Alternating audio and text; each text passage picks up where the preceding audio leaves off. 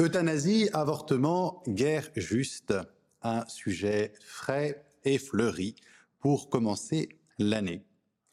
Pourquoi l'avoir mis en première conférence? D'abord parce qu'il y avait à l'époque un contexte, le président ayant annoncé euh, au début de l'été qu'il y aurait une loi euthanasie en France d'ici la fin août, j'avais changé un peu le programme pour qu'on soit un petit peu équipé.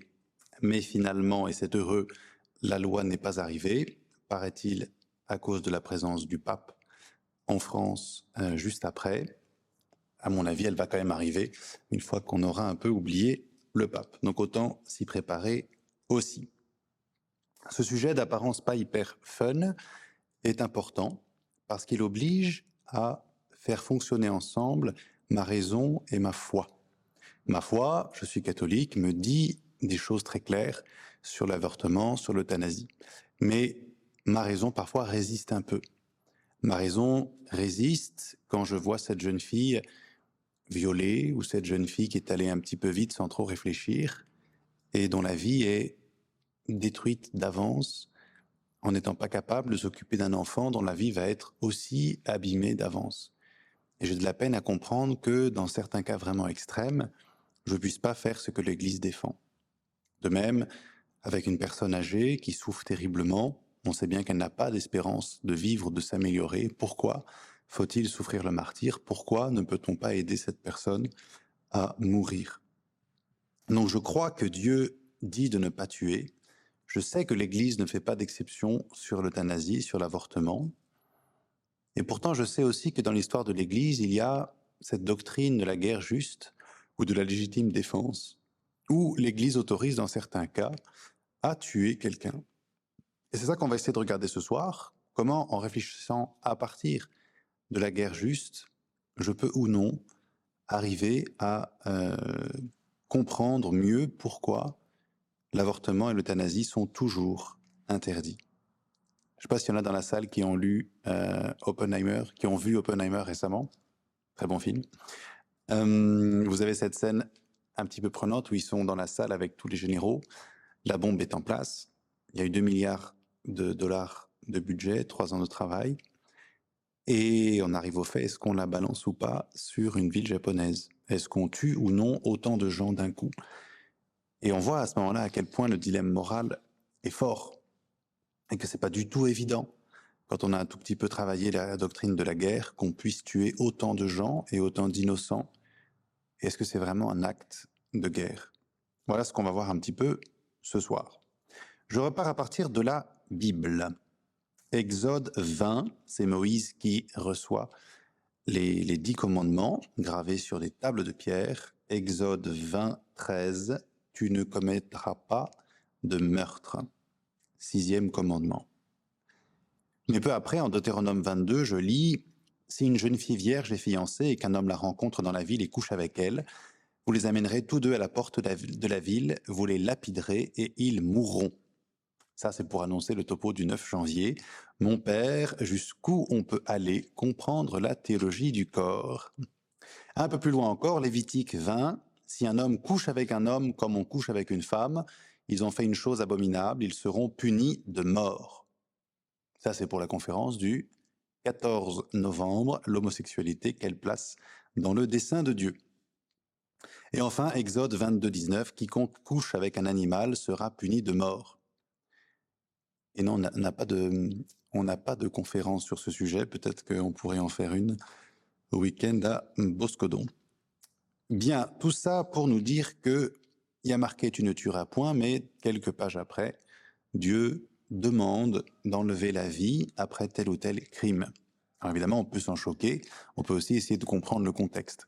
Un contexte où toute la société est basée sur la cellule familiale un contexte où l'adultère n'est pas simplement une, petite chose, une petite folie qu'on s'autorise et qui va faire de la peine à quelqu'un, mais un acte qui détruit ou qui abîme l'ordre social. Parce que si on ne peut plus contrôler les naissances, si on ne peut plus voir quel est le chef de famille, comment les enfants grandissent, qu'est-ce qui leur donne une légitimité, alors la société devient ingouvernable, parce que les enfants qui naissent partout, on ne sait pas trop de quel père, on ne sait pas trop comment, et donc l'adultère est grave en tant qu'il nuit à la société non pas d'abord en tant qu'il peine une personne. Ça, c'est à bien comprendre. Euh, donc il y a un contexte, il y a une culture, et au nom du bien commun, c'est au nom du bien commun, j'insiste, hein, c'est pas au nom d'une femme qui serait triste parce que son mari l'a trompée, au nom du bien commun de la société, on ne peut pas autoriser l'adultère, il faut le condamner fermement pour que la société puisse continuer à vivre. Donc c'est au nom du bien commun, j'insiste encore une fois, au nom du bien plus grand, du bien du tout, que je vais pouvoir autoriser euh, de tuer une personne, ou même obliger l'État à tuer une personne. Regardons maintenant, s'il vous plaît, la question de la guerre. Si on regarde les différentes doctrines au sujet de la guerre, il y a, je crois, quatre grandes familles. Première famille qu'on appellera le pacifisme, la guerre n'est jamais permise, quelles que soient les circonstances. Deuxième famille, la doctrine de la guerre juste, la guerre qui est légitime dans certains cas, à condition de respecter certaines limites. Troisième famille, le cynisme, la morale n'a rien à dire en ce domaine.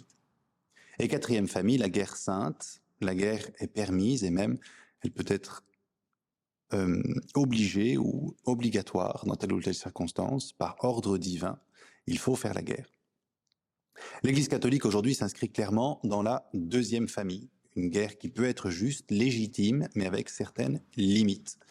Elle a pu, dans son histoire, euh, frotter à la quatrième famille, la question de la guerre sainte. Il y a encore quelques personnes aujourd'hui euh, qui se disent catholiques, qui pensent sincèrement qu'il est bon et juste d'attaquer un pays et de tuer une bonne partie de, des gens qui résistent, afin de permettre au plus grand nombre de découvrir euh, la vraie foi. Mais je pense plus que c'est aujourd'hui tenable. Euh, c'est plus dans la doctrine enseignée de l'Église. Il y a pu avoir des textes comme ça, mais qui ont évolué. Et on n'a pas radicalement changé la religion. On a simplement mieux compris ce que c'est que euh, l'acte de foi, que la liberté religieuse. Donc aujourd'hui, on condamnerait, je pense, fermement une personne qui, par la violence, oblige quelqu'un à se convertir ou euh, tue la moitié de sa famille pour que l'autre moitié puisse découvrir la personne de Jésus. Donc on oublie peut-être la guerre sainte, on la comprendra autrement, et on se concentre sur la guerre juste. Dernière petite remarque, il y a quand même quelques textes, en particulier du pape François, qui tirent un peu vers le pacifisme. La guerre n'est jamais bonne, quoi qu'il en soit, quoi qu'il arrive. Mais globalement, on est encore plutôt sur la question de la guerre juste.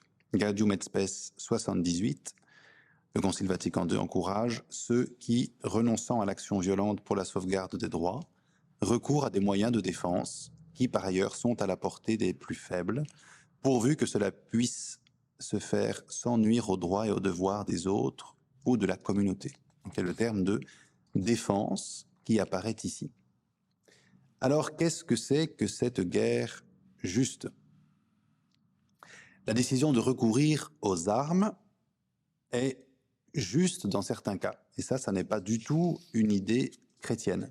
C'est une idée que l'on trouvait avant chez euh, Cicéron, chez Aristote, et elle est aujourd'hui d'ailleurs partagée par des penseurs non chrétiens.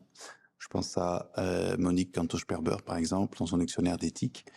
Alors, c'est des penseurs plutôt de droite, mais pas forcément chrétiens. Ce sont cependant des auteurs chrétiens, Augustin, Thomas, Victoria, euh, qui ont échafaudé cette doctrine de la guerre juste. Et il y a finalement un ensemble de critères dans deux grands domaines. D'abord, le droit à faire la guerre, qu'on appellera le jus ad bellum, dans quelles circonstances je peux faire la guerre? Et ensuite, le droit à l'intérieur même de la guerre déclarée, qu'est-ce que je peux faire, qu'est-ce que je ne peux pas faire, le jus in bello. Alors, jus ad bellum. On va regarder quelques conditions euh, qui permettent de déclarer une guerre. Et comme j'aurais pu le dire et qu'on a vu dans le Concile, c'est la question de la défense et de la légitime défense. Et là, on respire un coup, on va faire une petite pause de théologie morale, parce que pour comprendre la légitime défense, il faut comprendre un principe important de la théologie morale, qui est l'acte à double effet. L'acte à double effet, c'est pas très compliqué. Si vous suivez chaque étape, en principe, vous devriez vous en sortir très bien. Donc, je vais poser un acte. Et cet acte va avoir deux effets. Un effet bon et un effet mauvais. Je prends tout de suite un exemple. Je suis médecin à l'hôpital. J'ai un monsieur qui souffre terriblement et je réfléchis à poser un acte qui serait de lui injecter une grande quantité de morphine. Cet acte a deux effets. Premier effet, le monsieur n'a plus mal, il est apaisé, il arrête de crier, sa famille est rassurée. Deuxième effet, la dose de morphine dont il a besoin est telle que sa vie va être raccourcie et que du coup, par mon action, je euh, j'enlève entre guillemets ou je lui fais vivre moins longtemps parce qu'il va mourir rapidement. D'accord? On va imaginer cette situation dans le cas d'un monsieur plutôt en fin de vie, euh, pas forcément d'un monsieur qui s'est cassé la jambe et que je vais tuer avec de la morphine, mais un monsieur en fin de vie qui souffre terriblement. Et là, je m'interroge sur la légitimité de cet acte. Bien. Dans cet exemple-là, la doctrine de l'acte à double fait va me dire que je peux mettre de la morphine à ce monsieur. Parce qu'il y a des conditions à respecter. Ce que je vais faire, l'acte que je vais faire, doit avoir pour viser uniquement la fin qui est bonne et en aucun cas la fin qui est mauvaise.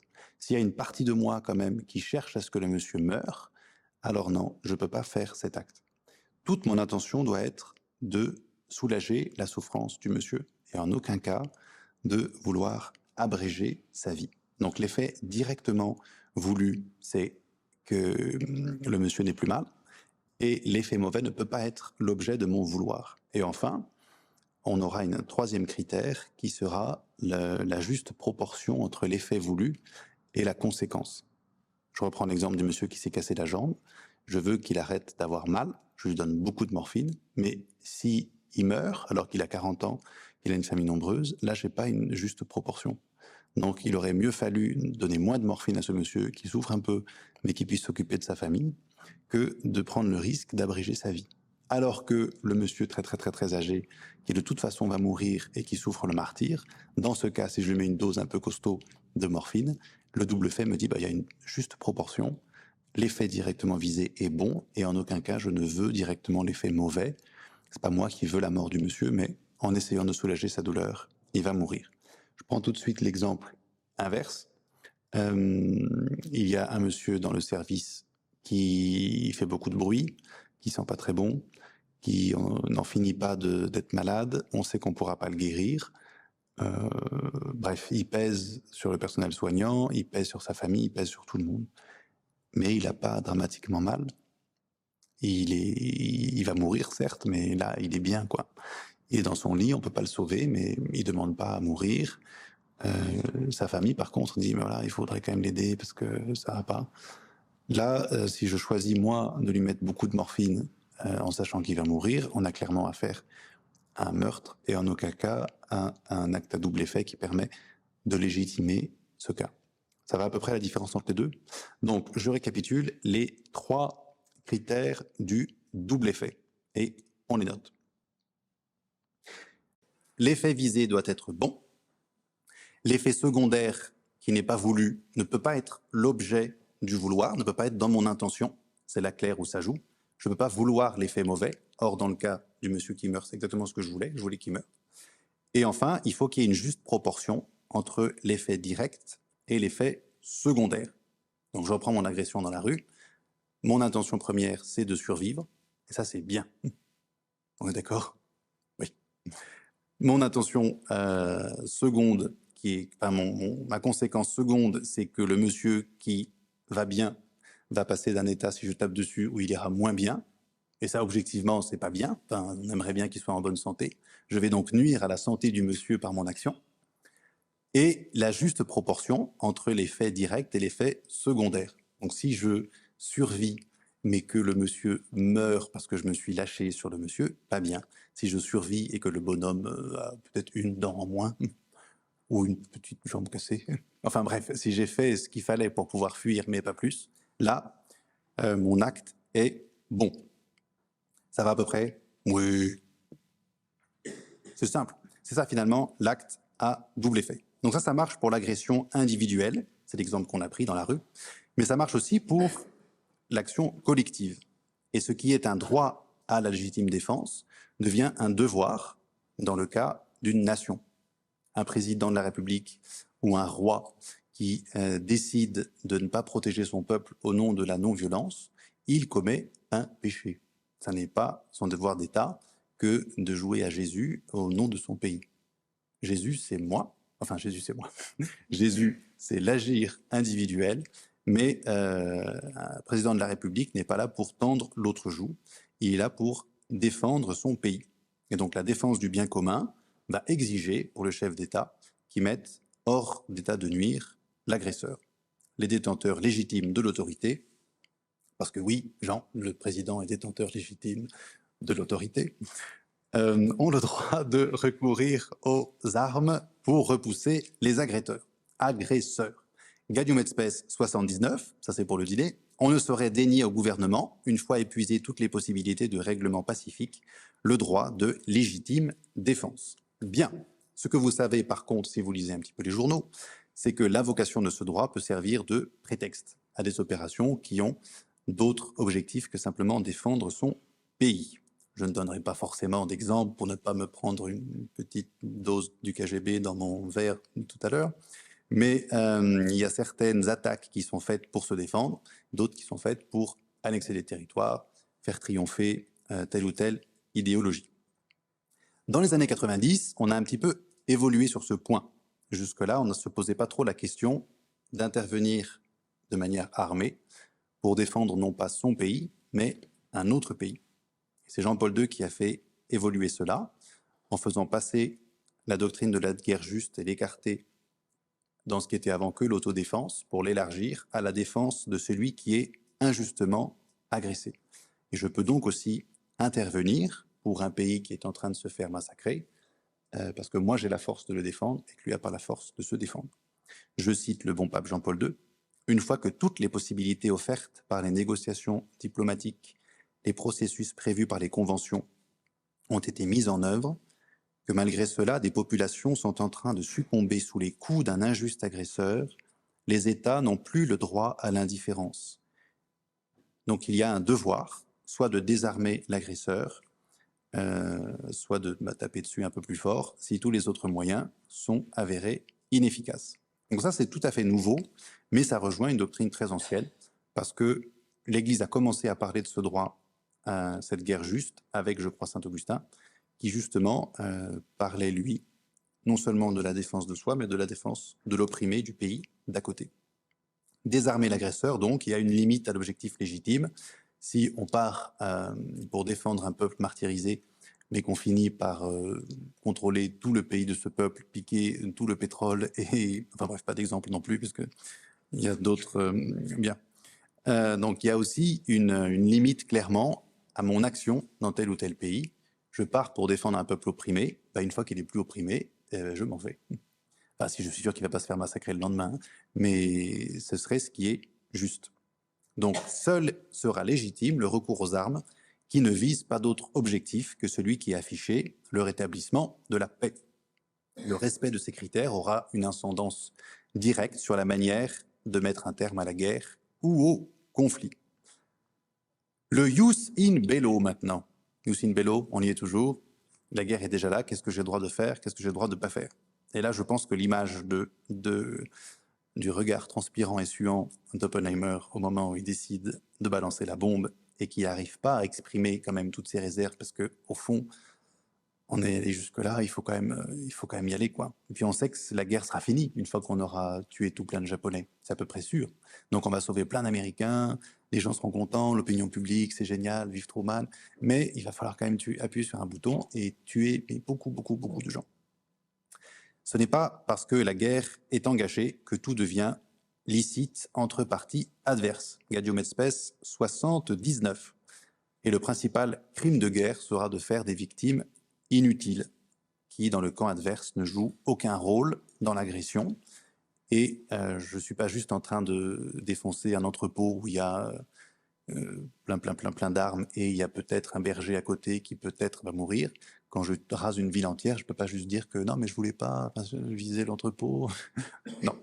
Donc, euh, non seulement évidemment l'arme de destruction massive, mais aussi les bombardements de civils ne rentrent pas et jamais dans ce qui peut être la guerre et la doctrine de la guerre juste. Concile Vatican II toujours, Cadium et Spes 80. Ce Saint Synode déclare Tout acte de guerre qui tente indistinctement à la destruction de villes entières ou de vastes régions avec leurs habitants est un crime contre Dieu et contre l'homme lui-même qui doit être condamné fermement et sans hésitation. Il n'y a pas le mot arme nucléaire dans le Concile, il n'y a pas d'interdiction de posséder des armes nucléaires dans le cadre de la dissuasion, mais c'est bien l'emploi, que ce soit dans un bombardement civil, dans l'emploi de la bombe nucléaire, qui est rigoureusement interdit. Pas simple. Pas simple de respecter ce critère, c'est ce que diront n'importe quel euh, militaire aujourd'hui, quand les soldats se déguisent en civil, quand les soldats font exprès d'être au milieu des civils, quand un terroriste bah, attaque au cœur des civils. Et donc, euh, en Amérique, où on écoute encore un petit peu la voix de l'Église, euh, il y a eu un petit débat entre les, bah, les militaires et les évêques. Et les évêques ont dû intervenir quand même pour rappeler que même si le terme combattant recouvre peut-être plus de personnes que les seuls soldats en uniforme, je cite les, je cite les évêques américains, ils l'ont dit, hein, donc c'est qu'il fallait le dire, on ne peut pas raisonnablement considérer comme combattants des catégories entières d'êtres humains comme les écoliers ou les personnes hospitalisées, les agriculteurs et bien d'autres. Je il y a plein de films aussi sur les attaques de drones où bah, la, CIA demande en gros de faire le ménage dans un village, puis on voit les, les, gens qui jouent avec les ballons et tout, mais voilà, il a été déterminé pour un processus tactique qu'il fallait tirer là, donc les gens ils appuient, hop, les gens meurent. Ça, pas bon. L'Église n'utilise presque plus l'expression guerre juste, et sans doute justement parce que l'armement a évolué, les techniques de guerre ont évolué. Le mot juste, c'est un mot positif. Juste, ça désigne quelque chose de bon. Or, la guerre est un mal. Parfois, c'est le moindre mal, c'est ce qui convient de choisir, mais ça reste toujours un mal. Ça, c'est important. Hein Tuer les gens, ça n'est jamais bien en tant que tel. Donc, si euh, vous attaquez, si vous avez une grosse agression dans la rue et que vous y allez à fond, que vous sauvez une famille entière, mais que vous avez tué quelqu'un, le fait d'avoir tué quelqu'un n'est pas bon. Le fait d'être intervenu, le fait d'avoir sauvé des gens, ça c'est très bon. Mais on ne peut pas se réjouir d'avoir tué quelqu'un, jamais, jamais, jamais, jamais, jamais. Donc la guerre est toujours un mal, mais c'est parfois le moindre mal qu'il convient de choisir. Et l'expression guerre juste a presque disparu, parce que, avec l'armement qui évolue, dès les années 30, on estime, devant les, les hécatombes, que l'idée de guerre juste doit être abandonnée. Je donne quelques dates, après j'arrête, promis. En décembre 44, Pie XII s'est dit convaincu que la théorie de la guerre comme moyen apte et proportionné de résoudre les conflits est dépassée. Là, je le citais. En 63, juste après la crise des missiles de Cuba, c'est Jean 23 qui dit « Il devient humainement impossible de penser que la guerre soit, en notre ère atomique, le moyen adéquat pour obtenir justice. » Et donc, on est dans une situation un peu étonnante. On a une doctrine morale, théologique, qui se tient à peu près sur la guerre juste, mais des conditions de réalisation aujourd'hui, vu les armements des pays, qui, font que tous les papes disent bah non, la guerre aujourd'hui telle qu'elle est pratiquée, on ne peut pas la qualifier de juste et de bonne. Ce sera sans doute l'occasion de petites questions à la fin, mais la guerre en tout cas telle qu'elle est, telle qu'elle est faite dans les pays et dans les agressions, avec les enjeux géopolitiques, les ressources, les accords, euh, l'Église ne va jamais aujourd'hui il y aura peut-être une exception bientôt, je ne sais pas, mais ne va jamais dire, bah voilà, cette guerre-là, elle est vraiment bien. Elle ne l'a pas fait depuis des années, parce qu'il y a ces questions de mort de civils et ces embroglios euh, géopolitiques. Ça, c'était pour la guerre. Je passe à l'avortement, où là, je pense que dans votre tête, la question morale est assez claire, que c'est jamais bon de euh, tuer un petit bébé c'est jamais un bien de choisir cela, même dans les cas un peu pas beaux de viol. Il n'est pas bon de pratiquer l'avortement dans ce cas-là. Et là, vous vous dites pourquoi? Et vous sortez votre acte à double effet. Vous avez une jeune fille euh, violée, son désir de ne pas garder cet enfant, de ne pas garder le souvenir de la personne euh, qui l'a violée, de, pas, de rien garder en elle qui pourrait lui rappeler ça est tout à fait légitime et dont vous voulez pratiquer un avortement. L'effet bon que vous visez, c'est qu'une jeune fille aille mieux, qu'elle puisse se reconstruire, qu'elle puisse moralement euh, aller bien, parce qu'elle a subi un truc atroce. L'effet euh, que vous ne souhaitez pas, c'est la mort du petit bébé, et il faut qu'il y ait une juste proportion entre l'effet voulu et l'effet secondaire. Et donc là, vous regardez vos petites règles qu'on a vues tout à l'heure, que je vous répète. L'effet secondaire ne doit pas être l'objet du vouloir et ça doit être proportionné entre les deux effets. Et là, vous êtes coincé dès votre premier critère, puisque vous ne pouvez pas faire sans tuer le bébé. L'effet secondaire de l'avortement, celui que vous ne souhaitez pas, au fond, en le pratiquant, c'est quand même celui que vous souhaitez, puisque euh, on va à l'hôpital pour pratiquer l'avortement. Et donc, votre double effet, là, il passe pas. Et vous avez beau avoir toutes les raisons du monde, toutes les justifications du monde pour vouloir aider cette jeune fille, l'acte qu'il faut poser, c'est quand même euh, de tuer un être humain innocent. Et donc, vous ne pouvez pas poser cet acte euh, et vous ne pouvez pas justifier moralement de poser cet acte. Donc là, je vais un peu vite, hein, je ne mets pas toutes les si, tous les où, on pourrait en parler avant. Si j'ai une jeune fille qui vient en pleurant parce qu'il y a ça qui s'est passé alors qu'elle avait été violée, je ne vais pas juste lui sortir le bouquin et dire bah tac tac tac tac péché dégage. Non. Donc il y a une, évidemment une détresse morale qu'il faut prendre en compte, mais l'acte n'est pas rendu bon pour autant. Et c'est là où je rejoins Claire Linares. Il peut y avoir une intention aussi profonde, aussi pure, aussi belle, aussi désespérée. Il y a certains actes qui passent pas, quelle que soit l'intention de la personne qui les pose. Donc toujours mauvais ça, je crois qu'on est d'accord. Si on n'est pas d'accord, on en reparlera après, volontiers. Par contre, une autre question qui, je pense, vous intéresse un peu plus, c'est comment j'en parle autour de moi. Je tiens quelque chose et je tiens une doctrine par ma religion sur l'avortement qui est euh, très saugrenue par rapport à beaucoup de gens autour de moi, voire très très bizarre, voire même un scandale, voire même il faudrait me mettre en prison des gens comme moi qui aient encore le droit de parler. Euh, surtout comme moi, mais comme vous un peu quand même. Hein. Euh, c'est dangereux de vous laisser euh, parcourir les rues avec de telles croyances. Alors, regardons peut-être trois hum, personnages fictifs, mais néanmoins sympathiques, à qui on va parler de l'avortement. Le premier personnage fictif et sympathique s'appelle Alexandre. Alexandre vient d'une famille de tradition catholique. Alexandre va à la messe le dimanche, mais pas beaucoup plus. Alexandre n'avait pas de scout, il n'avait pas d'aumônerie, il n'avait pas de groupe mission, il n'avait pas de foyer des dominicains. Euh, il est un peu influençable, mais c'est un bon garçon. Il est bien intégré dans la fac, il fait toutes les soirées d'un thé, tout le monde l'aime bien. Et euh, il vous a repéré un peu quand même comme euh, quelqu'un de la tribu, qu'il a croisé à la messe des étudiants, qui est dans les forums, tu connais le groupe mission, enfin bref. Il dit, tiens, bon, il a envie de, de vous poser des questions et vous discutez un petit peu avec lui, et vous voyez que dans la tête d'Alexandre, bah, l'avortement dans certains cas, c'est pas seulement acceptable, c'est même bon, c'est ce qu'il faut faire, et qu'il euh, ne comprend pas pourquoi il y a eu tout un truc sur le mariage gay dans la rue en France, alors que c'est quand même quelque chose de bon et un progrès souhaitable pour la société.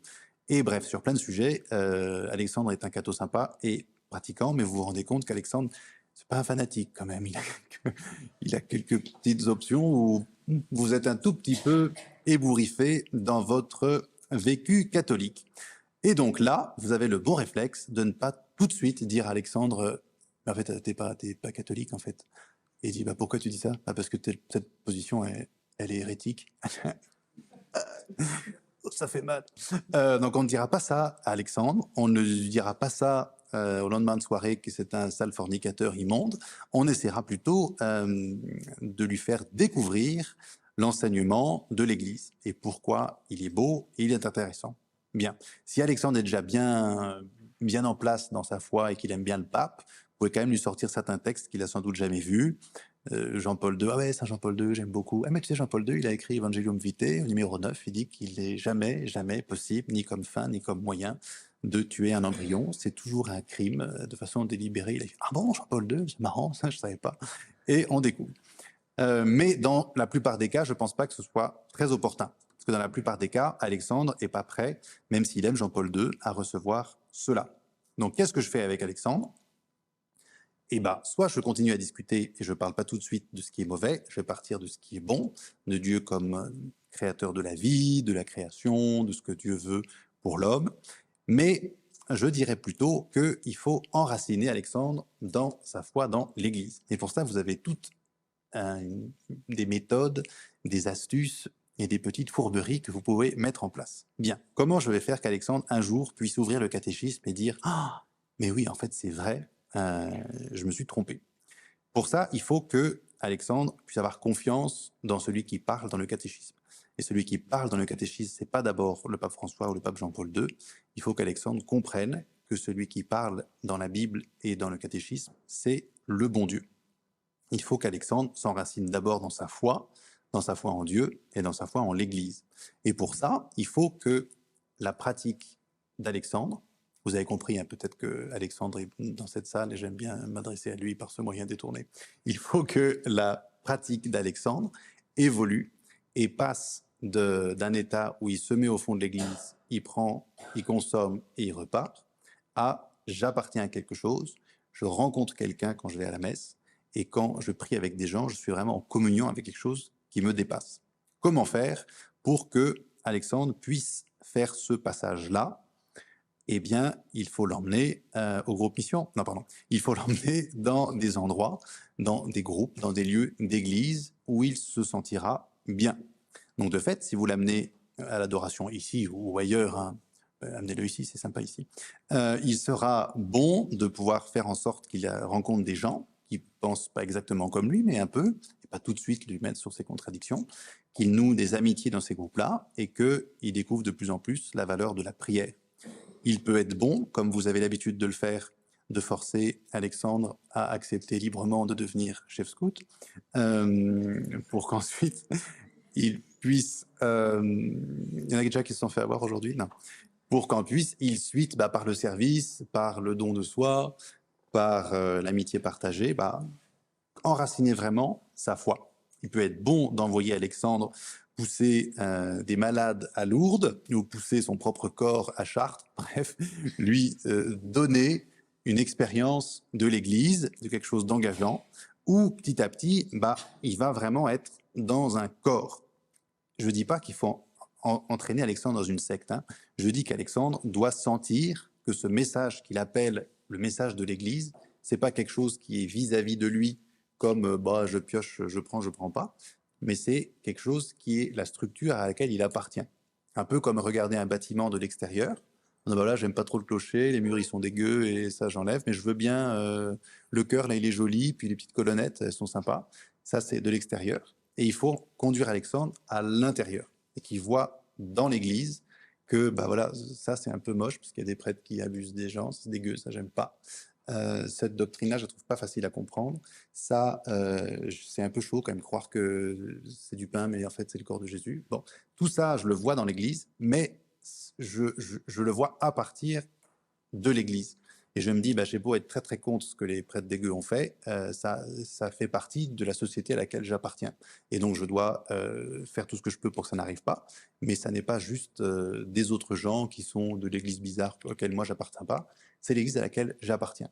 La doctrine sur l'avortement que j'arrive pas à comprendre, bah, si je la regarde depuis l'intérieur de l'église, je me dis, bah, je vais peut-être lire un peu plus, questionner un peu plus, demander un peu plus. Et tant que j'aurai pas compris, je vais continuer à poser la question mais je ne peux pas me dire par avance, bah, cette doctrine de l'Église est fausse et l'Église ne devrait pas la présenter comme vraie, puisque c'est faux. Dans ce cas-là, je me mets à l'extérieur de l'Église et je la condamne de l'extérieur. Et ça, c'est pas dingue. Donc je me répète, ça ne veut pas dire que je comprends tout d'un coup et tout tout de suite et je suis d'accord avec tout, paf, je suis super catholique. Ça veut dire que euh, quand certaines choses me semblent difficiles à comprendre ou à croire, ben, je vais faire l'effort de l'intérieur d'essayer de comprendre, d'essayer de, creuser un peu. Et peut-être que je pourrais aider l'Église à avancer si je vais taper euh, à la bonne porte en disant voilà, il y a ça, ça, ça, ça, ça. C'est comme ça que l'Église aussi évolue dans sa foi. Parce que de l'intérieur, des gens disent mais est-ce qu'on peut encore dire ça? Est-ce qu'on peut encore prêcher ça?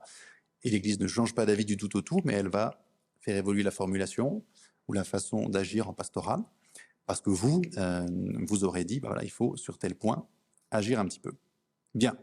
Voilà pour Alexandre. Euh, c'est toujours plus simple de continuer à aller en soirée avec Alexandre, de rigoler avec lui et sans jamais oser franchir le pas de ben voilà, est-ce que tu voudrais pas aller à telle adoration avec moi? Est-ce que tu voudrais pas aller à tel groupe avec moi?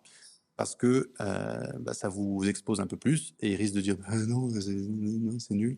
Mais peut-être que euh, peut-être qu'il le fera.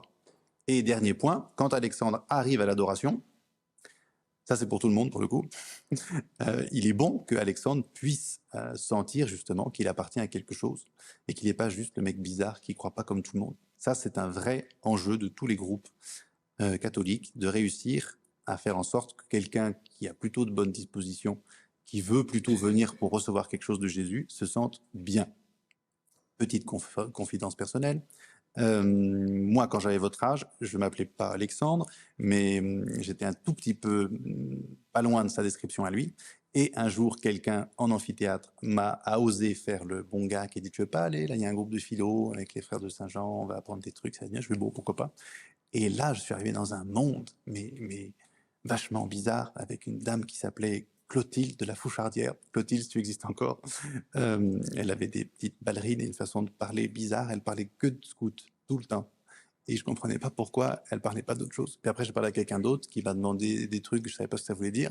Après, j'ai essayé une troisième personne, comme j'étais motivé, et qui a compris que j'allais en soirée, pas exactement dans les mêmes endroits que lui, et qui a dit t'es qu'un pêcheur.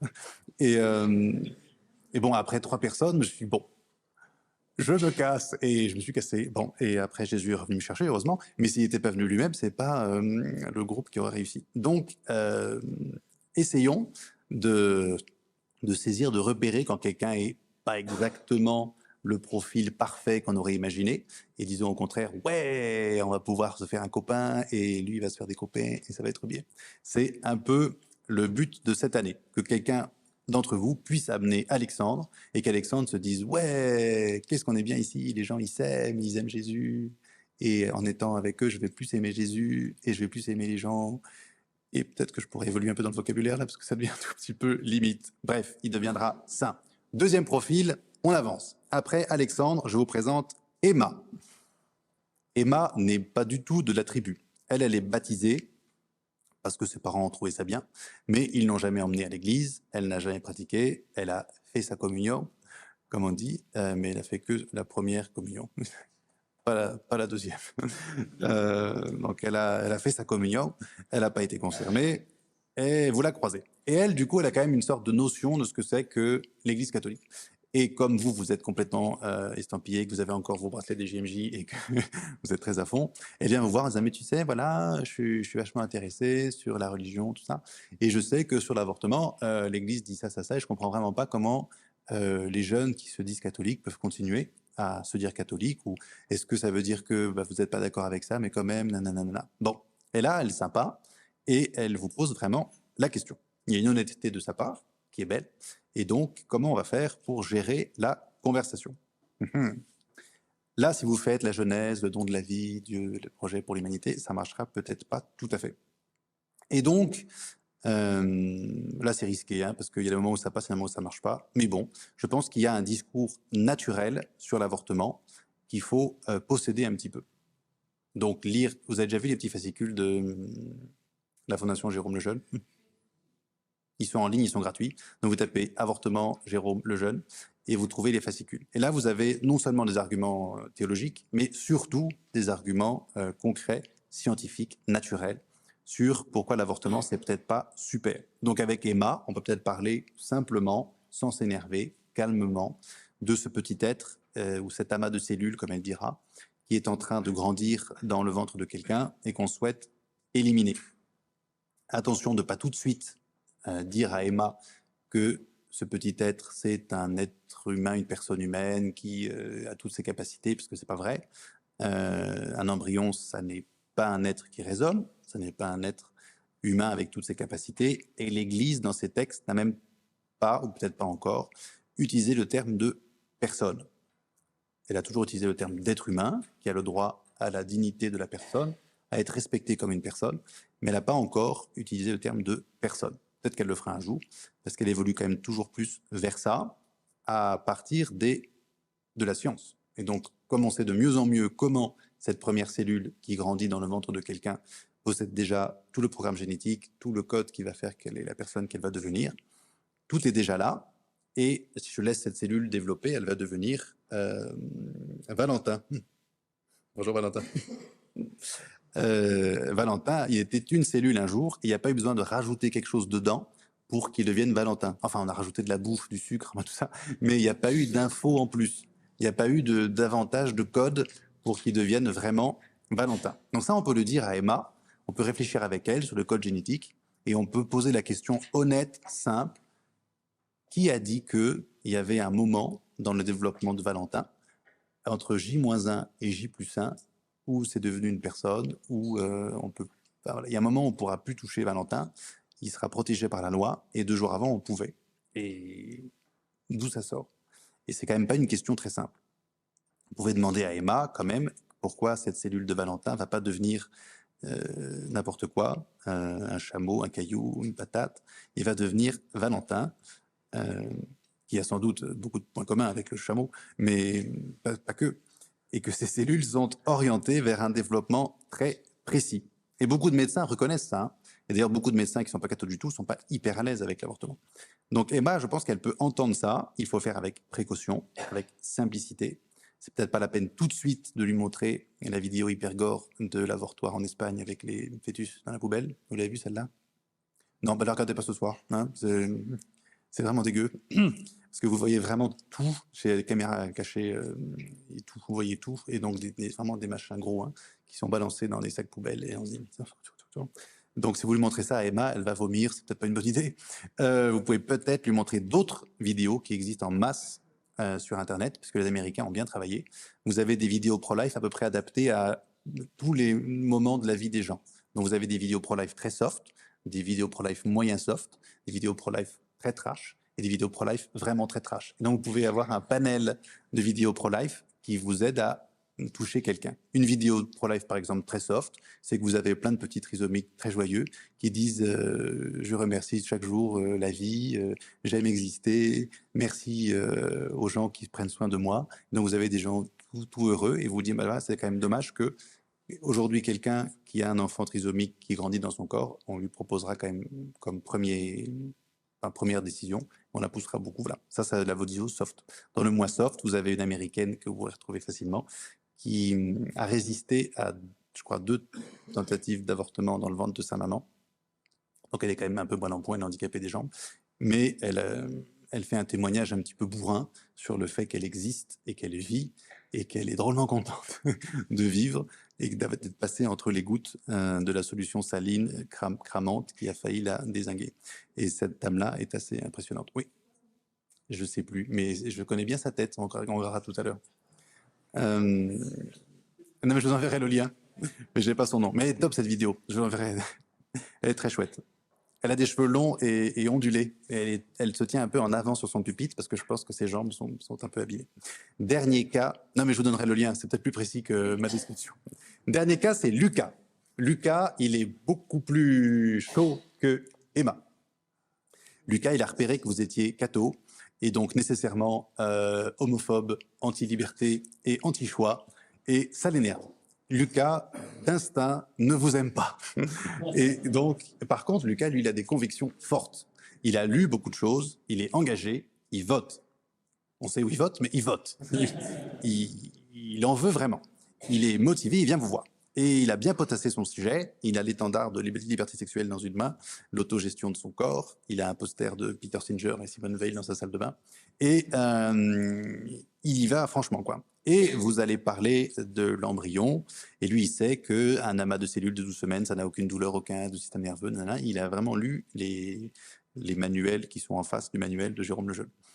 Et d'expérience, il est assez peu utile de bourriner sur Lucas avec votre manuel de Jérôme Lejeune, parce que ça donnera pas grand-chose. Donc taper dessus, je pense, ne marchera pas très bien. Parce que au mieux, on en restera à des paroles violentes. Au pire, on se mettra sur la gueule. Euh, ce sera parfois mieux que rien, mais ça ne va pas très loin. Et je pense que Lucas a un gros avantage par rapport aux autres personnages imaginaires, c'est que, enfin par rapport à Emma en particulier, c'est que Lucas, il a une certaine forme de foi, qui n'est pas théologale ni surnaturelle, mais le message qu'il vous dit, Lucas, c'est pas forcément lui qui l'a sorti de son chapeau. Et donc, il croit en quelque chose, il croit en une institution qui n'est peut-être pas la vôtre, il répète certaines thèses auxquelles il s'est attaché, et donc Lucas, c'est un, vrai croyant. quoi. Il a fait un acte de croire et d'embrasser un discours euh, avec plein de valeurs dedans, plein de choses concrètes, et dit, ben voilà, ça, c'est à moi, j'y crois, je le défends. Et donc Lucas est finalement pas très loin de vous, euh, qui avait un Bon, c'est quand même pas tout à fait pareil, parce qu'il n'y a pas un dieu de, de la thèse de Lucas. Bref, j'annule cette phrase. Lucas adhère quand même à la thèse d'un autre. Et donc, plutôt que de taper dessus, moi, j'invite dans ce cas-là plutôt à poser un certain nombre de questions sur les thèses de Lucas. Plutôt que de poser des thèses inverses qu'il ne pourra pas accepter, autant discuter à partir des siennes, de les pousser un petit peu, comme on l'a fait un peu avec Emma tout à l'heure, et euh, de voir, quand on pousse jusqu'au bout la doctrine de Lucas, jusqu'à où on va. Ça, j'aime bien le faire avec mes élèves à côté, là, Saint-Joseph les Maristes, qui me tapent dessus sur tout, euh, l'Église, le sexe, tout. Et hum, donc je pars totalement ailleurs, je pars de la liberté sur le corps, le transhumanisme, les gens qui veulent se faire enlever un bras pour mettre un truc euh, bionique, les gens qui veulent se faire enlever les yeux pour mettre d'autres choses, là ils font ouais non c'est un peu bizarre. Et donc je pousse, je pousse à quel point la liberté personnelle sur mon corps qui m'appartient, je fais ce que je veux avec, bah, peut avoir des conséquences euh, vachement bizarres avec des gens qui se sentent pas uniquement homme ou femme, mais animal ou euh, objet, ou, voilà. Et ma liberté, c'est à moi, je veux maintenant moi, frère Antoine Odendal, qu'on reconnaisse parce que c'est ma liberté que je suis asiatique. Et je le, et je le dis, et pourtant, mon corps ne dit pas ça. Et euh, vous avez quand même ça qui marche de plus en plus. Pourquoi est-ce qu'on me catégoriserait dans euh, caucasien européen blanc alors que je ne l'ai pas choisi? Et beaucoup d'élèves plutôt de bonne, de bonne foi disent bah oui effectivement c'est ça c'est un peu bête ça c'est un peu bête ça c'est un peu bête et moi je reprends les choses et je prends le principe qui est allé à ces choses là et j'ai quand même l'impression qu'à chaque fois le principe c'est la liberté de l'homme totalement exacerbée, qui choisit euh, ce qu'il est, qui choisit euh, quel membre il peut toucher ou enlever, et qui choisit euh, dans sa liberté ce qu'il peut faire.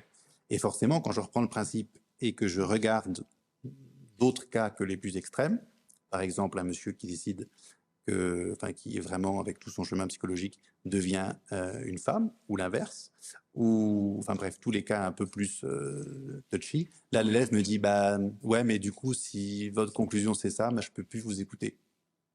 Et je dis mais je comprends pas, on a discuté tout, on était d'accord sur le principe. Il dit ouais mais le principe est forcément faux puisque la conclusion c'est que ça irait contre euh, le fait de changer de sexe ou le fait de et donc euh, parfois ça marche pas parce que la personne n'a tellement pas envie de croire la conclusion du truc rationnel qu'elle va coincer, mais parfois quand même, vous allez faire réfléchir quelqu'un qui voit que les thèses qu'il embrasse et qu'il soutient, si on les pousse jusqu'au bout, bah, vont vers une vision de l'homme, du corps, de la liberté, de la société, qui est quand même pas toujours dingue. Ça, on pourra en parler après, ça fait sujet à pas mal de questions, je pense. Ça, c'était pour comment en parler. Maintenant, quand en parler? Euh, Je n'ai pas de règle absolue pour savoir quand il faut parler, à quelle occasion, où est-ce qu'il faut se placer, nanana. Par contre, j'ai deux règles absolues, ça, ça peut être intéressant de les noter, pour savoir quand est-ce que je n'ai pas le droit de ne pas parler, quand est-ce qu'il me semble interdit de se taire. C'est pas moi qui l'invente, hein, ça sort des textes de l'Église. Il est interdit de se taire dans deux cas. Premier cas, c'est quand mon silence porte atteinte à l'honneur de Dieu dans une conversation où je suis clairement placé comme catholique, comme celui qui défend la position de l'Église, tout le monde est au courant autour de moi, et euh, tout le monde parle de l'avortement ou de l'euthanasie, et euh, voilà, ça discute à bâton rompu. Moi, je dis rien, j'ai le droit de rien dire. Mais un moment, on se tourne vers moi et on me dit, mais toi, tu es catholique, est-ce que euh, tu es d'accord avec ce qu'on vient de dire? Et là, je ne pense pas que j'ai le droit de dire, ouais, à peu près, ouais. parce que là, c'est pour eux, vous, venez quand même de en gros, faire croire à des gens que le contenu de la Bible, le contenu de l'Évangile, l'amour de la vie, l'amour de Jésus, quelque chose que vous portez, eh ben, vous n'avez pas pu, euh, vous n'avez pas pu l'assumer. Donc, je ne dis pas qu'il faut le marquer sur votre front, avoir une pancarte, mais je pense que si, comme chrétien et comme croyant, on vous interpelle en tant que croyant, et j'insiste sur celle-là, pour savoir quel est votre avis comme croyant sur ce point, et que vous dites ouais non mais je sais pas trop, euh, bah, vous donnez une image de la foi, de Dieu et de votre foi qui est pas folle. Donc là, c'est l'honneur de Dieu qui est en cause. Deuxième cas, euh, quand il y a le risque pour le salut de mon prochain. Donc là, c'est peut-être Emma, c'est peut-être euh, Steve, c'est peut-être, je sais pas, mais un jeune qui vient avec la question de l'avortement, euh, qui est un peu désespéré, qui cherche des conseils, qui est pas très à l'aise. Les parents, par exemple, la poussent à avorter, les amis, pareil. Elle sait plus vers qui se tourner. Elle vient vous voir, oui, vient vous voir avec cette question en tête et en cherchant vraiment un conseil. Et là, si vous vous dites, bon, bah, c'est trop dur à porter, elle pourra pas l'entendre, c'est quand même compliqué, ça va faire plein de discussions, bah, je, je dis rien ou j'essaie juste d'être l'ami mais qui va pas oser dire, bah, écoute, moi, je pense que tu devrais pas le faire. Euh, là, je pense que c'est pas bon non plus. Parce que là, c'est vraiment sa vie morale. Elle a quand même ouvert une certaine porte à essayer de demander un conseil. Où est-ce que je dois aller? Qu'est-ce que je dois faire?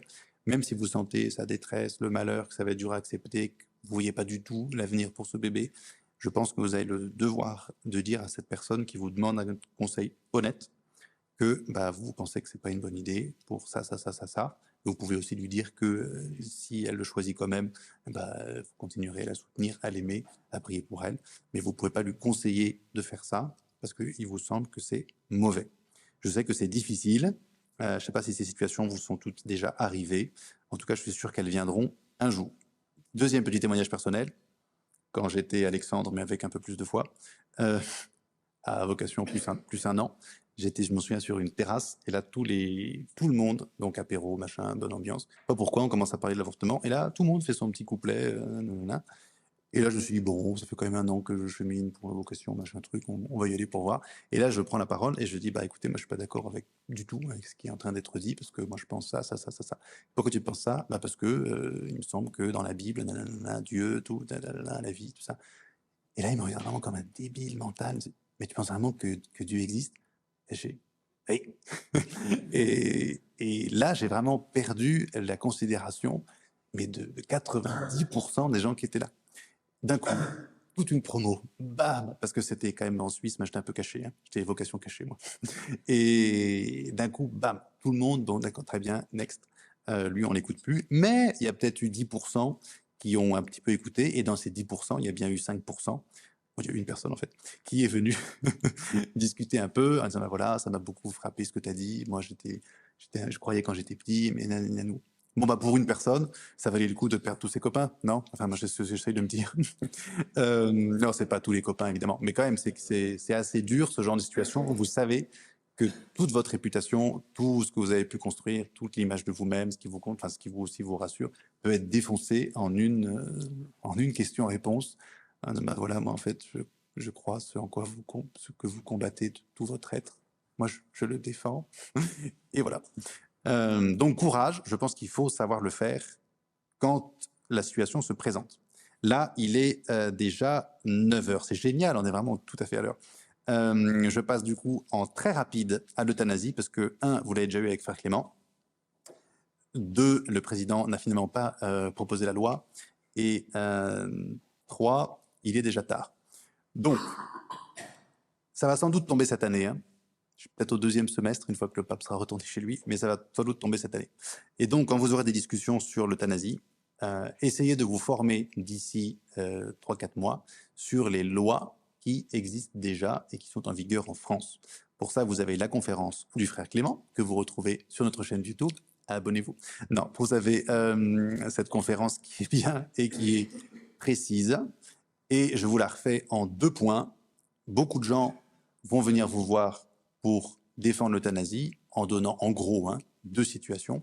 Première situation, il y a une personne qui est sous respiratoire artificiel avec sonde gastrique, avec plein d'appareils qui fait qu'elle survit. Cette personne n'en peut plus, elle ne veut plus euh, ce traitement-là. Euh, c'est quand même dommage qu'on ne puisse pas euh, débrancher les machines et laisser cette personne mourir de sa belle mort.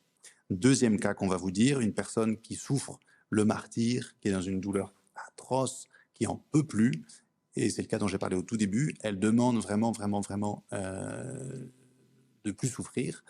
Et pourquoi est-ce qu'on pourrait pas, bah, avec beaucoup de morphine, calmer vraiment ses douleurs, même s'il y a un risque qu'elle meure? Donc ces deux cas, sauf erreur de ma part, sont déjà euh, prévus par la loi française pour qu'on puisse justement bah, résoudre simplement ces cas. Donc on a deux principes, qui est euh, le refus de l'obstination déraisonnable, ce qu'on appelait avant l'acharnement thérapeutique, donc le coût des machines dans tous les sens, des respirateurs. Le médecin peut enlever les machines, même s'il sait euh, que la personne va mourir, il peut le faire. Si euh, la personne n'a plus envie de survivre ou de se battre, il peut laisser une personne mourir de sa maladie. Et ce ne sera pas un acte mauvais que de pas à tout prix essayer de faire survivre une personne. Deuxième chose, c'est la personne qui souffle le martyr et qui en peut plus.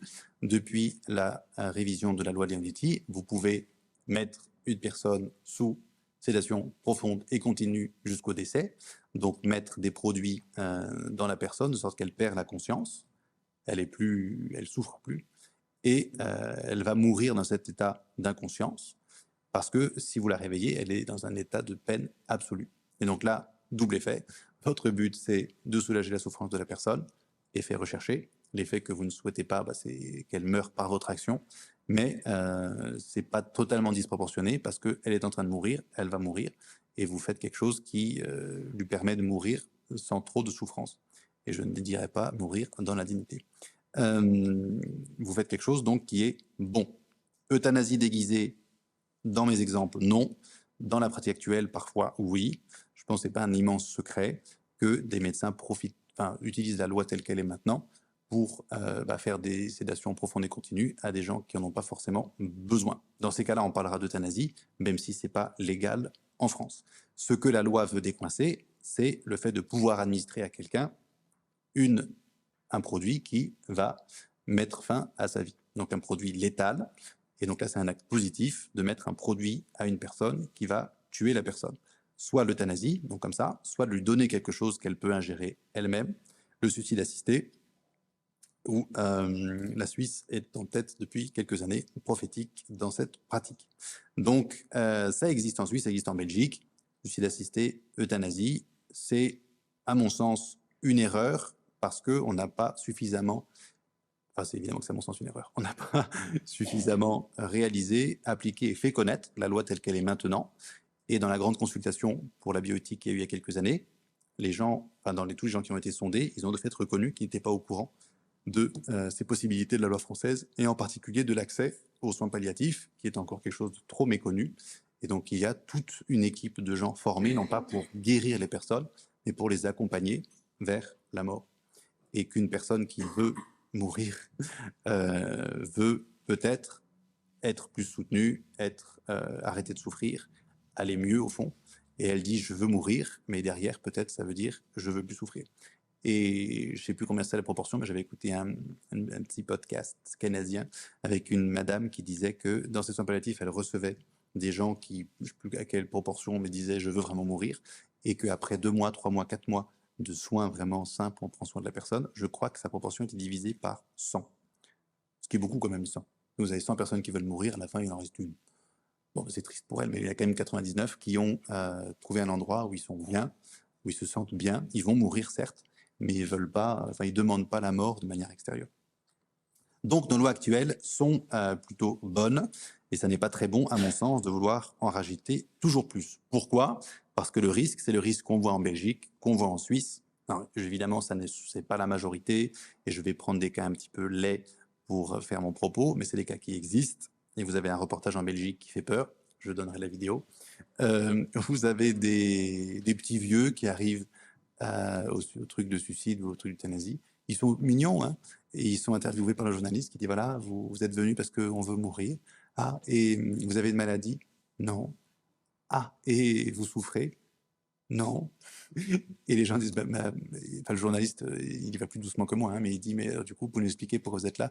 Bah, on est fatigué, euh, ça fait longtemps, ça commence à faire long. Enfin, on se rend compte que c'est une perte du goût de la vie mais qui n'est pas ni souffrance, ni maladie, ni rien du tout. C'est des petits vieux qui vont très bien, mais ils veulent, ils veulent mourir parce que voilà, ils ont assez vécu. Alors je ne suis pas dans leur tête, mais euh, la loi, dans le cas du reportage, bah, ces gens-là, ils vont mourir.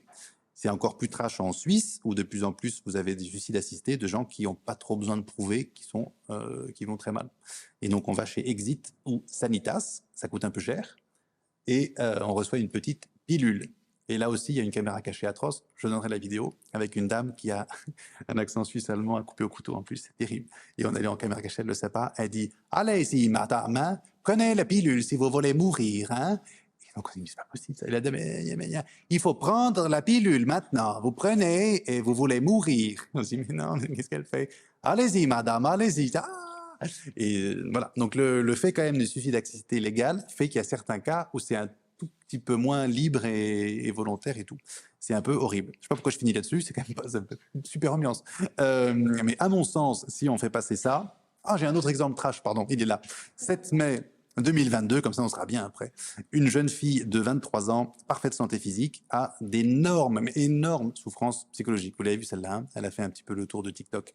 Elle a dit, je vous demande pas de me juger, je vous demande pas d'être d'accord avec moi, je vous demande pas de soutenir mon acte, je vous demande juste de me laisser mourir tranquillement.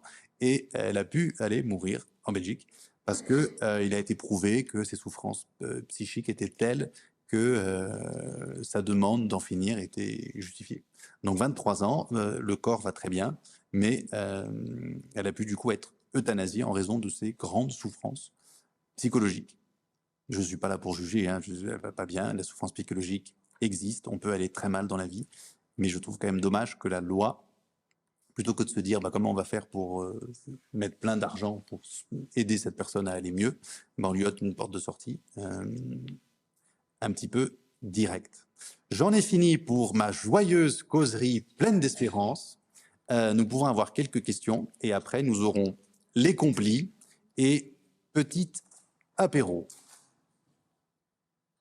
S'il n'y a pas de questions, on gagne du temps. Valentin, question. Si j'ai bien compris ce que vous disiez, il y a des situations euh, militaires dans lesquelles le conflit et, euh, et, le fait de tuer, c'est, on va dire, enfin, de gros guillemets, c'est raisonnable, dans le sens où on peut l'accepter. Parce que du coup, si on l'accepte, c'est parce que euh, la mort des personnes qui vont être engendrées euh, constitue forcément euh, un apport positif pour le, parti qu'on considère pour, le parti que nous on soutient, va. Et ce que moi j'ai du mal à concevoir, c'est pourquoi on va, on va comment dire, considérer cette guerre-là comme raisonnable et ne pas considérer l'avortement comme raisonnable dans une, dans une certaine situation, comme l'est cette, cette, situation de guerre. Hmm. Parce qu'au final, euh, le, le, le, fait de, du, du, fœtus, je considère vraiment que l'avortement en soi, c'est quelque chose de forcément pas bien, vu qu'on met fin à la vie. Toutefois, si on l'accepte dans une situation militaire, pourquoi on ne l'accepterait pas dans cette situation-là? Voilà, D'une situation de viol, au final, est-ce que le fœtus ne génère pas de la souffrance pour la personne qui le porte? Et qui du coup, euh, le fait de faire un, IVG ne constituerait pas, euh, enfin ne ferait pas justement plus de bien à la personne que de mal, euh, on va dire au fœtus, et constituerait du coup une clause raisonnable à l'IVG. Je pense que la grande question, elle est sur la, responsabilité de la personne que tu vas tuer. Dans le cadre de la guerre, on est donc sur la légitime défense. je sais que c'est pas facile, mais l'image de la personne agressée dans la rue par un agresseur, c'est ça qui fonde le droit dans le cas de la guerre juste. Ce qui est dur parce que finalement, un soldat qui a rien fait, qui a rien demandé, c'est lui qu'on va buter, alors que celui qui a pris la décision de la guerre, il est dans son bureau au chaud et lui, il n'a rien. Mais euh, on n'est pas en train de tuer un innocent, on est en train de se défendre soi face à un agresseur qui vient dans mon pays et qui veut tuer ma famille, euh, mon peuple, tout ça. Et donc, dans ce cas-là, l'Église va admettre que une nation ou un peuple pour se défendre et pour préserver son bien, va mettre fin au jour d'un soldat qui est là, parce que ce soldat est en train de nuire au pays. Bien. Le soldat a une certaine responsabilité dans un acte voulu et choisi par quelqu'un d'attaquer le pays. Dans le cas de l'avortement, l'acte voulu, choisi, mauvais, il a été fait par le violeur, qui lui est hors circuit. Euh, le bébé, qui est un être humain en croissance, lui, il n'a rien fait du tout. C'est pour ça que cette vie-là est beaucoup plus innocente que la vie qu'on enlève dans le cadre de la guerre, même si, encore une fois, le soldat, probablement, il n'a pas toute sa théorie de vouloir tuer des gens. Mais c'est une vie euh, beaucoup plus innocente parce qu'elle a vraiment rien fait pour que la maman soit malheureuse, cette vie-là. Et donc, en l'éliminant, certes, j'ai une conséquence bonne qui est peut-être le, plus grand bonheur, le plus grand équilibre de la mère, mais l'acte mauvais que je pose, il n'est pas justifié parce que c'est une vie qui est beaucoup plus, beaucoup innocente. Quoi. Et donc, quand tu regardes la question de la proportion que j'avais aussi dans l'acte à double effet, bah, y a, dans le premier cas, je mets fin à la vie de, de l'assaillant pour protéger tout un pays derrière. Et dans le deuxième cas, j'ai la souffrance morale de la jeune fille et la vie d'un être. Et là, niveau proportion, c'est un peu inverse, tu vois. Même si euh, la souffrance est réelle, entre souffrir moralement et ne pas exister du tout, euh, ça, ça match un peu. Et donc, euh, à mon avis, si on veut être un tout petit peu crédible Notre discours, ça ne doit pas être il faut d'abord interdire euh, ces cas-là d'avortement dans tous les cas, et puis après on verra. Mais ça doit être d'abord ce que fait, je pense, la Fondation Jérôme Lejeune, d'essayer de proposer des alternatives à des situations où l'avortement est la seule issue possible. Et donc de mieux accompagner euh, les mamans qui veulent bah, laisser un enfant qu'elles ne sont pas capables d'élever, donner des circonstances ou des conditions où ce soit humainement plus correct. Sais que les États-Unis ont ça, mais rien du tout. Quelqu'un que je connais, euh, et qui a euh, adopté un enfant, l'a fait aux États-Unis, d'une dame qui voulait avorter et qui a trouvé une association un peu chrétienne de base qui euh, propose une façon de donner son enfant. Et donc, elles peuvent choisir le couple à qui on va donner. Enfin, le site est super bien fait, quoi. Il y a une espèce de catalogue de famille. C'est un petit peu commercial, mais ça marche. Elle voit la famille, elle voit le papa, la maman, il sourit, il y a marqué Donnez-nous votre enfant, s'il vous plaît. Et la maman est là, elle dit Bah oui, quoi. Hop. Et une fois qu'elle a donné son enfant, l'association fait en sorte que le lien reste. Euh, on sera d'accord ou pas, on verra. Hein. mais ils ont établi et déterminé avec beaucoup d'études que c'était mieux pour l'équilibre de l'enfant et de la maman de dès le début refaire le lien entre la mère biologique qui est vue comme une marraine ou une tante qui a sa place dans la vie de l'enfant, lui explique tout et c'est une chose apparemment qui marche assez bien. C'est clair que l'enfant c'est l'enfant du nouveau couple, mais cette dame-là qui a une grande souffrance, elle a un lien privilégié avec cet enfant-là. Elle a une vie où elle n'est pas obligée de s'en occuper, mais elle existe encore un petit peu ça, c'est un truc qui n'existe pas en France. Les États-Unis ont réussi à mettre en place et qui, je pense, est une belle euh, porte de sortie, entre guillemets. Donc, de même pour l'euthanasie, il y a la porte de sortie des soins palliatifs qui n'est pas assez utilisée. De même pour l'avortement. De même pour la trisomie. Euh, aujourd'hui, la porte de sortie de la trisomie, c'est l'avortement, alors qu'il y a euh, plein de structures très chouettes qui les accompagnent bien et qu'on ne met peut-être pas assez en avant. Oui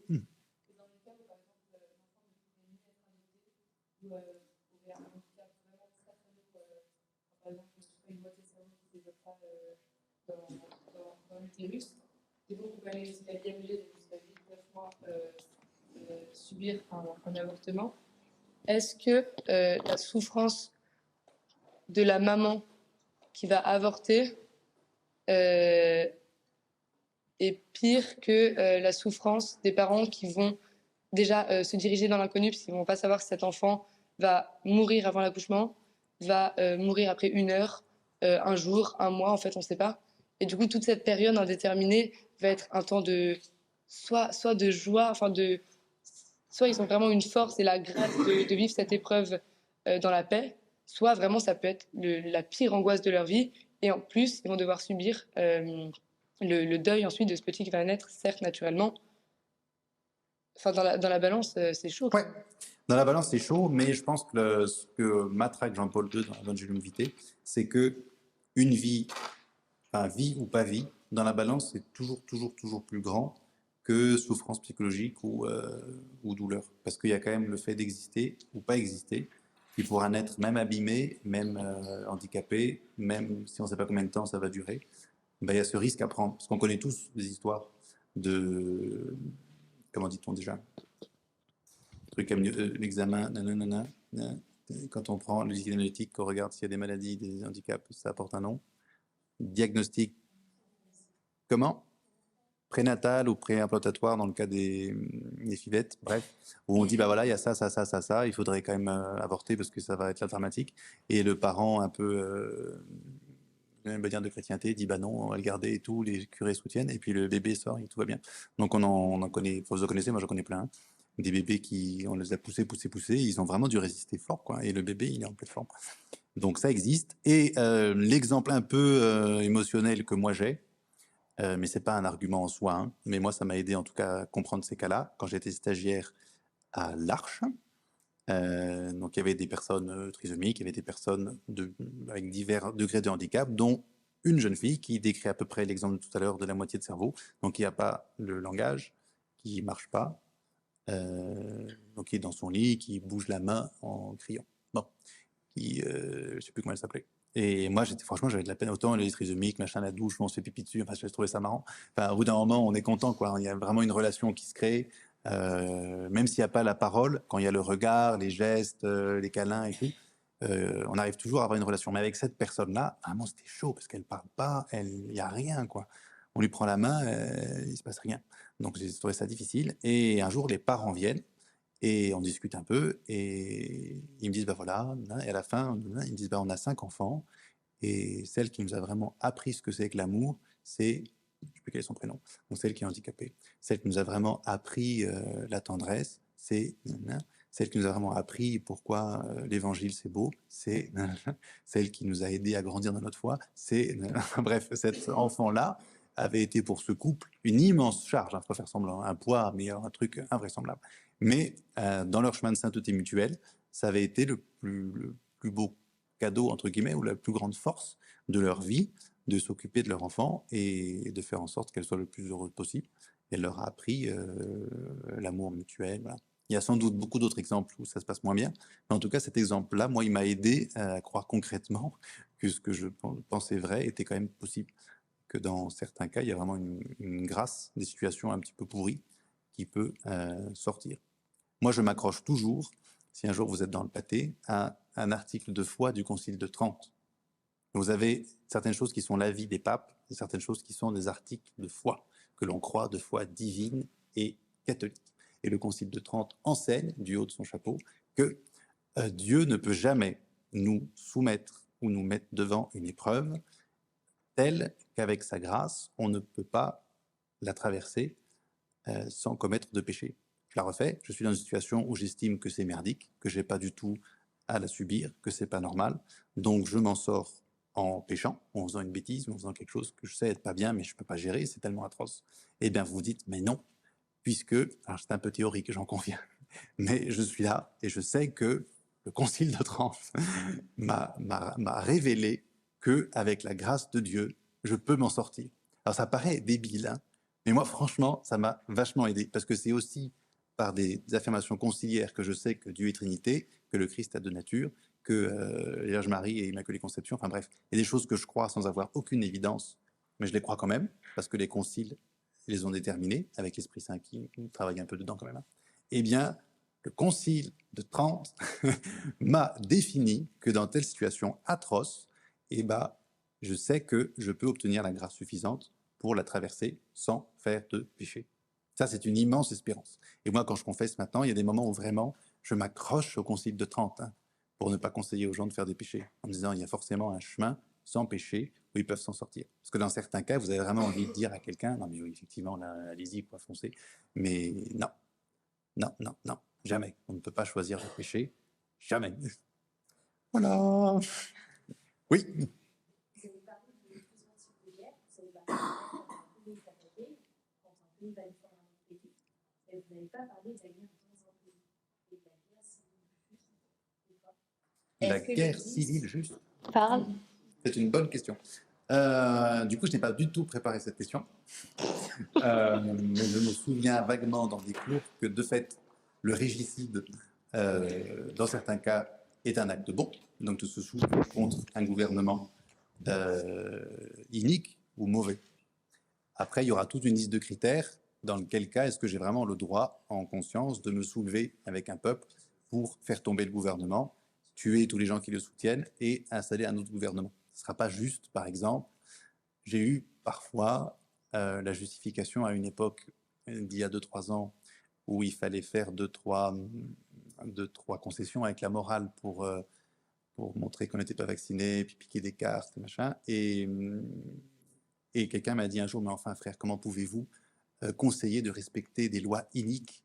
Et enfin, ils sont sortis avec la morale vraiment très classique, mais qui est prévue pour un moment où le roi euh, pique l'argent de tout le monde, euh, viole les jeunes filles, et, là, la vaccination était devenue le même niveau de la loi inique. Enfin bref, il y a des gens qui ont réussi à garder leurs chaussures dans leurs bottes et ne pas faire ce qui était interdit et garder une ligne sans se faire vacciner, que je respecte beaucoup, et d'autres qui ont quand même très rapidement justifié moralement le fait que puisque la loi était injuste, c'était pas mal de le faire. Je respecte tout aussi bien les gens qui ne se sont pas fait vacciner, qui ont filouté, mais je les respecte encore plus quand ils disent, bah voilà, j'ai un, peu merdé quand même, puisque j'ai fait un faux document, j'ai déconné. Bon, bah ils, ont, ils disent qu'ils ont déconné, c'est pas, c'est pas faux. Pourquoi je raconte ça? Je sais plus. Euh, donc oui, la loi unique, ça y est, on est parti très loin là. La loi unique, le gouvernement unique, il faut qu'il y ait des critères stricts pas juste parce que je n'ai pas assez d'argent à la fin du mois et que euh, en a trop et euh, c'était mieux avant. Donc il faut vraiment des choses précises pour renverser un gouvernement et faire la guerre civile. Hmm. Oui, Claire. Après on aura. euh,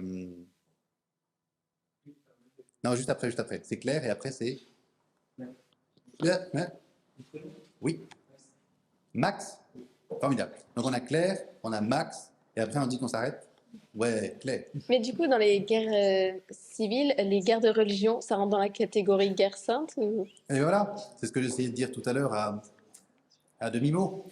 C'est qu'il y a quand même eu une période on a estimé, à mon avis, à tort, que euh, pour sauver la foi de certaines personnes, il convenait de tuer peut-être leur famille, tuer leurs cousins, brûler leur maison, et parce que comme ça, ils auraient l'occasion d'avoir une pays de chrétienté où ils pourraient enfin découvrir la vérité. Donc, pour installer la chrétienté quelque part et faire en sorte que le maximum d'hommes soient sauvés, on euh, pensait que on pouvait du coup tuer pas mal de gens sur le chemin parce que le but était suffisamment valable.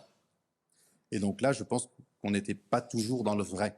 Mais attention, cependant, à ne pas trop vite mettre toutes les, fois où l'Église a été un petit peu engagée dans de la violence ou de la mort dans le même panier, parce que, euh, comme le frère Augustin l'a fait, l'a dit dans cette sainte pièce il y a environ 3-4 mois, quand on met l'Inquisition française, l'Inquisition espagnole, enfin tout la même chose dans ouais, l'Église euh, a tué des gens et tout, euh, vous avez quand même des situations culturelles où tel bonhomme qui prêche un truc qui n'est pas vrai, enfin qui n'est pas catholique, c'est pas uniquement euh, la foi des gens qui est en danger, c'est l'équilibre euh, géopolitique de toute une région.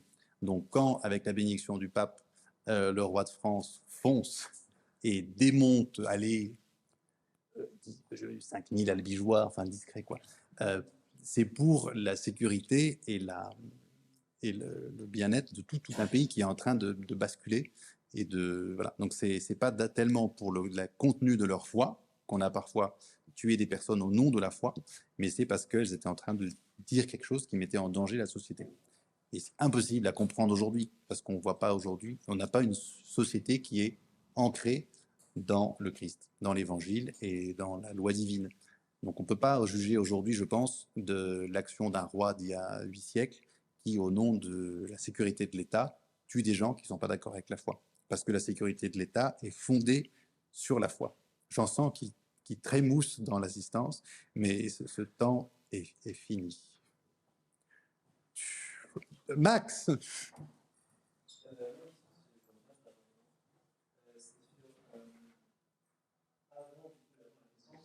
Euh, vous avez dit, euh, euh, la, la n'a pas dit que c'était euh, une personne, Euh, mais je trouve ça un peu flou parce que, euh, en- à quel moment ça devient un humain dans la, c'est assez scientifique comme question, mais à quel moment ça devient un humain dans la, euh, dans, dans, le, dans, la grossesse?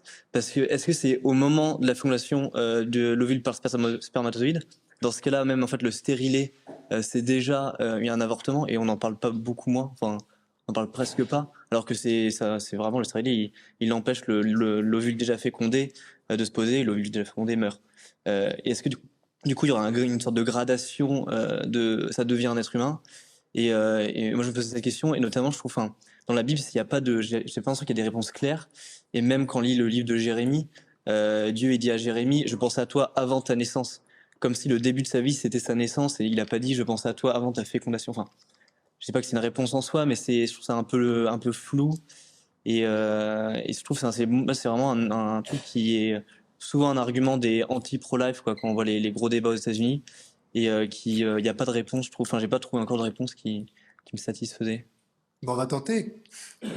Donc, euh, toute petite erreur dans la question. Je n'ai jamais dit, et l'Église n'a jamais dit, que le jour où euh, spermatozoïde rentre dans ovule, ça n'est pas humain.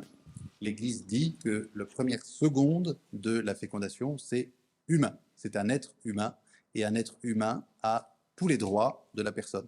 Donc le droit d'être conservé, d'être accompagné, et c'est mal, que ce soit au jour plus 1 ou au jour plus 10 ou euh, 9 mois de terme, c'est mal de mettre fin à sa vie. Et donc, dans cette optique-là, la pilule du lendemain, le stérilet, tout ce que vous avez dit, est euh, parfaitement interdit de fait dans la doctrine de l'Église. Ça, je pensais de fait que c'était acquis de base. Apparemment, ça ne l'est pas. Donc, je le dis et le redis, euh, l'avortement ne touche pas juste l'acte positif d'un chirurgien 4-5 mois après la, fécondation, ou pardon, 2-3 mois. Il touche euh, n'importe quelle intervention qui va soit empêcher la nidification de l'embryon, soit euh, par un effet chimique, tuer l'embryon après un jour, deux jours, trois jours. Euh, donc ça, effectivement, si ça répond à la question, c'est clair, c'est net. Il n'y a pas du tout euh, de bienveillance, c'est absolument interdit dans les votes Vitae et dans tous les textes sur l'avortement. Maintenant, ce que j'essayais de dire, c'est euh, le mot de personne. Mais là, c'est peut-être un débat qui ne passionne pas 15 000 personnes dans la salle ni dans le monde. Mais c'est que trop rapidement, je pense, on met le mot de personne sur le- l'embryon qui a un jour. Et je me demande si ça ne nous décrédibilise pas un tout petit peu. Parce que dans toute la philosophie, pas uniquement dans l'Église, mais aussi dans la théologie de l'Église, le mot de personne est quand même chargé d'une liberté d'action, d'une intelligence, voilà. Donc c'est c'est pas tout à fait simple, je trouve, même si c'est probablement euh, le, enfin, ça peut partager. C'est pas tout à fait évident qu'on puisse dire qu'un embryon d'une journée est une personne. Mais je le redis pour pas qu'on coupe ce morceau et qu'on me dise que je suis un hérétique abominable. Un embryon d'une journée est un être humain qui a le droit à être traité comme une personne. Est-ce que c'est un tout petit peu plus clair ou non? Pourquoi le cet embryon, il a facile à devenir un humain Ouais. Et dans ce cas-là, euh, ça cette- cet- argument-là. Euh, ça revient même dans le fait de préservatif, c'est encore la même chose. Parce que Non, Il y a enfin, c'est pas la même chose. Je vais devenir forcément devenir un tout petit peu trash là, mais c'est pas la même chose dans le sens que si vous mettez un tas euh, de spermatozoïdes sur cette sur cette table, ce n'est pas très chic, hein, mais euh, vous les vous les nourrissez, enfin vous les vous en prenez soin, il ne se passe rien. Donc euh, l'acte sexuel en lui-même euh, n'est pas nécessairement et dans tous les cas et à 100% des cas euh, fécond. Je suis pas en train de justifier le libertinage, hein, je vous le rassure. Mais c'est pas la même chose dans le sens où je n'ai pas mis fin volontairement, clairement, à un être humain constitué et en devenir. Parce que euh, quand je vais un tout petit peu vite en besogne avec euh, mademoiselle, euh, je ne suis pas face à un être humain en devenir, mais de fait, par mon action, de un, je euh, ne respecte pas du tout par mon corps ce qu'il y a entre moi et mademoiselle. Je fais quelque chose qui est un mensonge dans notre relation. Je travestis quelque chose qui est voulu et fait par Dieu pour le bonheur des époux et la transmission de la vie. Et donc, je pêche contre tout ça. Ça, oui. Mais je ne pense pas que je suis en train, objectivement, de mettre fin à une vie. Alors que la pilule du lendemain, si jamais, même si je ne suis pas certain, si jamais elle fonctionne, là, je mets fin à une vie déjà installée. Parce que un embryon constitué aura ce statut de personne potentielle, qui est en devenir d'une personne, mais euh, je ne pense pas qu'on puisse dire que euh, deux jeunes gens qui ont bu, enfin deux jeunes gens qui sont un peu trop euh, proches l'un de l'autre, soient une personne potentielle. Ils sont plutôt deux jeunes gens un peu couillons, qui sont en train de faire des choses un peu bêtasses. Et donc, dans ce cas-là, mais c'est une autre question, euh, une autre question, je ne sais pas si je vais du coup ouvrir la porte, parce que c'est une autre question.